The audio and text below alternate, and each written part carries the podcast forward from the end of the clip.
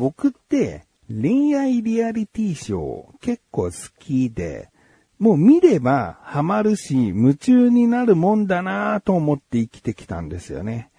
遡れば相乗りというラブワゴンという車に乗って男女6、7人ぐらいが世界中を旅していく恋愛リアリティショーというかまあその時点では恋愛バラエティという言い方だったんですけどね。そこからテラスハウスというね、おしゃれな、えー、おしゃれな演出がたくさん入った、これぞ恋愛リアリティショーかなうん。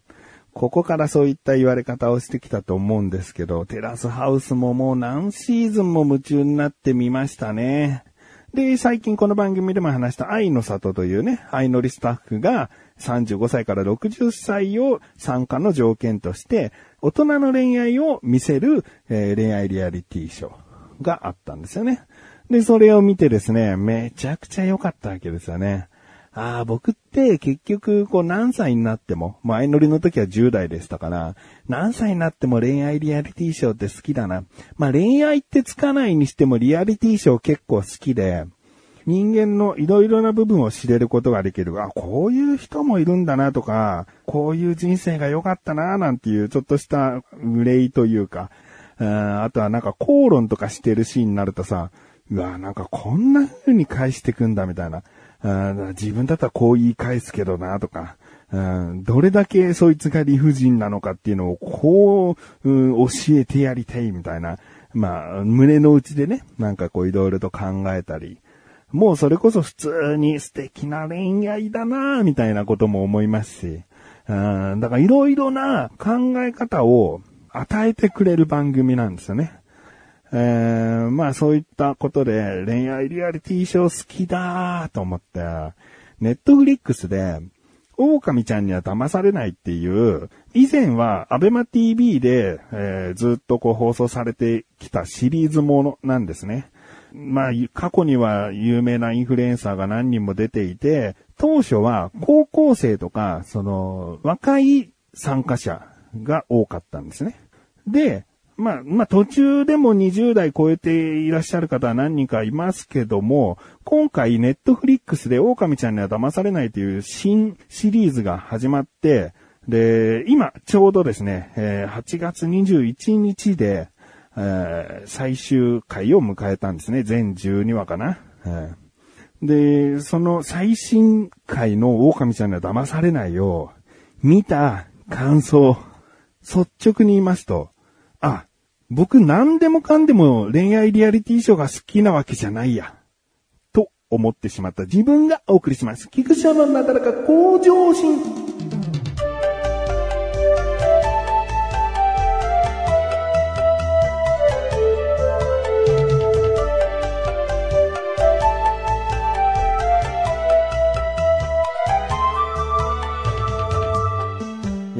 出だしで始まるとさ、あのー、何でもかんでも好きじゃないんだなと思っちゃったみたいなことを言うとさ、狼ちゃんには騙されないが、良くなかったって話ですか？ってなりますよね。まあ、イエス、ノーみたいな感じで答えるのであれば、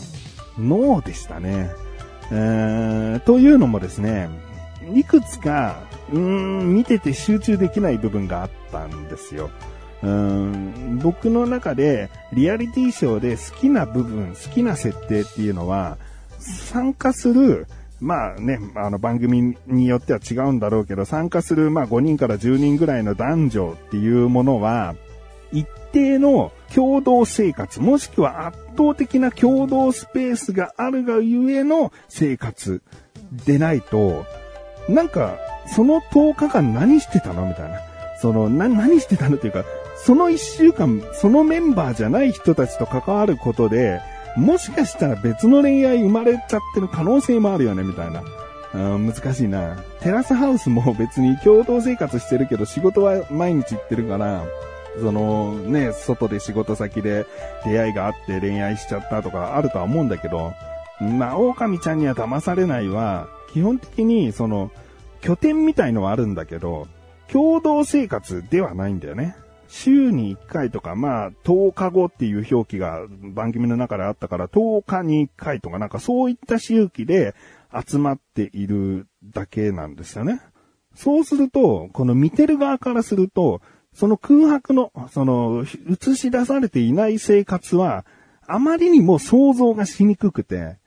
うん、もう、だってその合ってないところでは、もうまた現実的な生活に戻っているんでしょうみたいな。編集でずっとみんなは合っているようにはなってるけど、少し距離を置いたり、時間を空けたりしていることで、まあ冷めるものもあったり、えー、他の、もう全く番組では関係ないところでの恋愛沙汰があったり、するんじゃないかな、みたいな、なんか、いらない予想というか想像できない部分が大きすぎるんだよね。うん、そうすると、あまりなんか感情移入がしにくいというか、あの、見てる側は、勝手に想像をいっぱいさせてほしいんだよね。でもいっぱいさせてほしいけど、あまりにも広がりすぎている部分は想像できないからえ、見てる時に疲れちゃうというか、うーん、ままあ、まあ勝手だよね。僕の勝手なんです。あの、勝手に疲れてんじゃんなんだけど、もう見てるまんまをね、こう感じ取ればいいんだけど、想像して楽しむものだと僕は思、僕の楽しみ方。僕の楽しみ方は想像して楽しむから、えー、あえてなかった時間はこう過ごしてるんだろうな、みたいな。テラスハウスとかは、基本的には共同生活だから毎日会ってるものだな、みたいな想像が簡単にできるし、ラブワゴンの中でも、その一緒に移動してとか、一緒に行っている海外の先はずっと同じだから、まあこうなんだろうなって、なんか勝手に想像して、えー、勝手に保管して見ることができるんだけど、狼ちゃんに関しては、ちょっと広がりすぎてるんだよね。そこが僕の中で恋愛リアリティショーのその楽しめる条件なんだなって思ったんです。これはみんながじゃなくて僕が勝手な個人の好みとしてそうなんだなって思ったんですよね。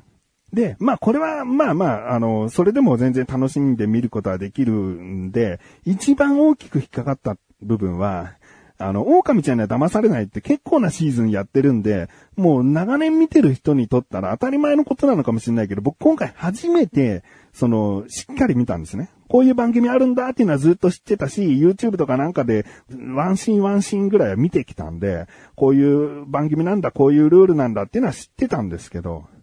狼ちゃんが騙されないっていうのは、その恋愛をしようとする今回で言えば10人の男女がいて、5人が女性で5人が男性なんだけど、女性の5人の中に狼ちゃんがいると。で、その狼ちゃんは恋愛をしてはいけませんということを、その番組側から言われているんですね。だから男性がその狼ちゃんを好きになっちゃっても絶対に恋は叶わないんですよ。だから狼ちゃんをうまく避けてというか狼ちゃんではない女性とうまく恋愛してくださいねみたいなルールなんですよ。別に狼ちゃんと恋愛しちゃってもいい。しちゃってもいいけど、その恋は絶対に実らないので要注意ですよっていうことなんですね。うん。まあ、楽しいっちゃ楽しいかな。うん。ジョーカーは誰だみたいな、犯人は誰だみたいな。うん、別に悪女ではないんだけどね。ただ恋愛を最終的にはできないという設定が狼ちゃんなんだけど、これさ、うーん、ちょっとしたネタバレもしかしたら入ってしまうかもしれないんですが、狼ちゃんも、所詮人間ですから、好みの男性がいたら、好きになっちゃうんですよ。で、好きになって、で、その男性も、最初はその子に、そこまで100%興味があったわけじゃないんだけど、その子の、まあ、けなげなというか、好き好きっていう思いとか、あと、ちょっと離れてみたところ、ああ、あの子が一番大切だって男性側は気づいて、狼ちゃんである女性をですね、もう100%好きになってしまうんですね。で、じゃあ両思いなわけ。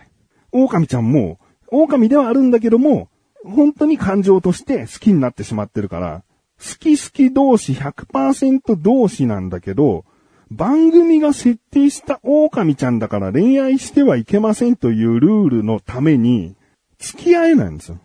これが、この12話見てきて僕全部見たんですよ。12話の中で、ずーっとこう毎回引っかかっちゃう。狼ちゃんだから、最終的には付き合うことができない。だって番組がそう言ってるから。なんか、人間の思いって、番組の意思で抑えられるんだ、みたいな。なんか、それぐらいの思いってなっちゃわないみたいな。まあまあ、しょうがないんだけどね。その、狼ちゃんとなった人もさ、インフルエンサーというかさ、世に出る方の仕事をしているから、まあ番組の方からこういうお願いをされた、こういう仕事としてオファーが来た。だから狼ちゃんは全うしなきゃいけないんだけど、なんか、恋愛ってそうやって制限されるものだと悲しいなと思って、なんかずっと見てたというか、うん本当に好きなら、なんかもう番組おります。この男性と一緒に付き合いたいです。もう仕事とかどうでもいいですってなるぐらいのが本当の熱の入った恋愛。まあ仕事どうでもいいですわ。ちょっと行き過ぎなのかな。男性からしたら重いとかになっちゃうかもしれないけど、でもなんか、あくまでも番組として狼ちゃんなので、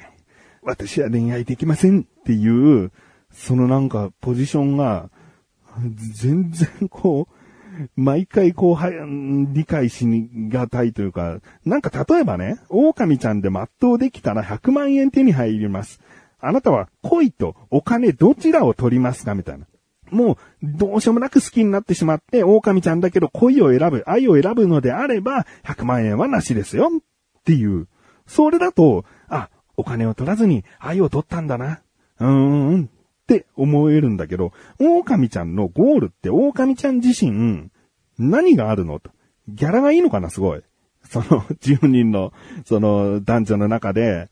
その、ギャラをめちゃくちゃもらってんのかな狼ちゃんとして、だからあなたは絶対にやんなきゃダメですよって言われてんのかな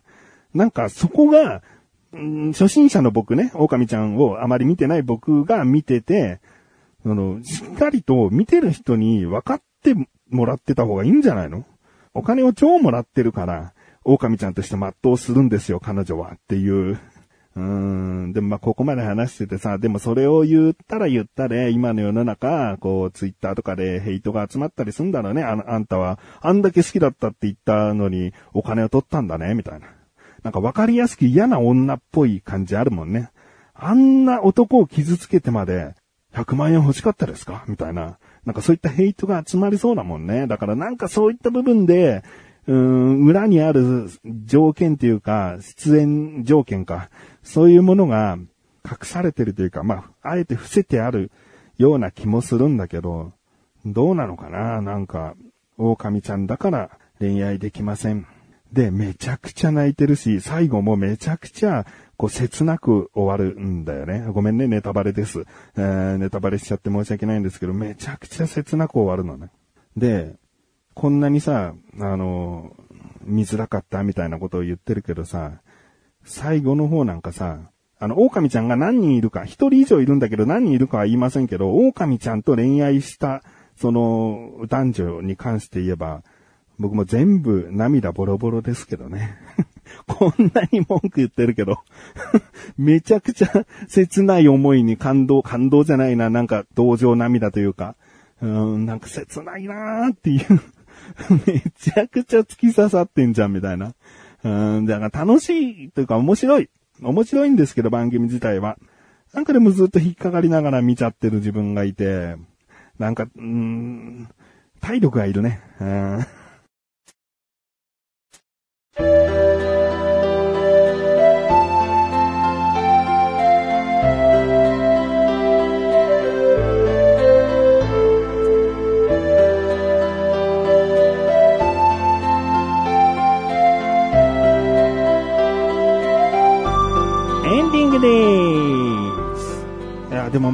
かさ、今回の狼ちゃんは20後半とか30歳過ぎの方もいるように、なんかね、大人が多いわけよ。なんかそれが女子高生とか男子高生の設定なら、なんか若いから、その、狼ちゃんをすげえ全うして、なんとかこう、知名度を上げることに、こう、尽くして、狼ちゃん全うするって見方が見やすいんだけど、20後半とか30ぐらいになった、割と大人の男女の恋愛に、その狼ちゃん設定って、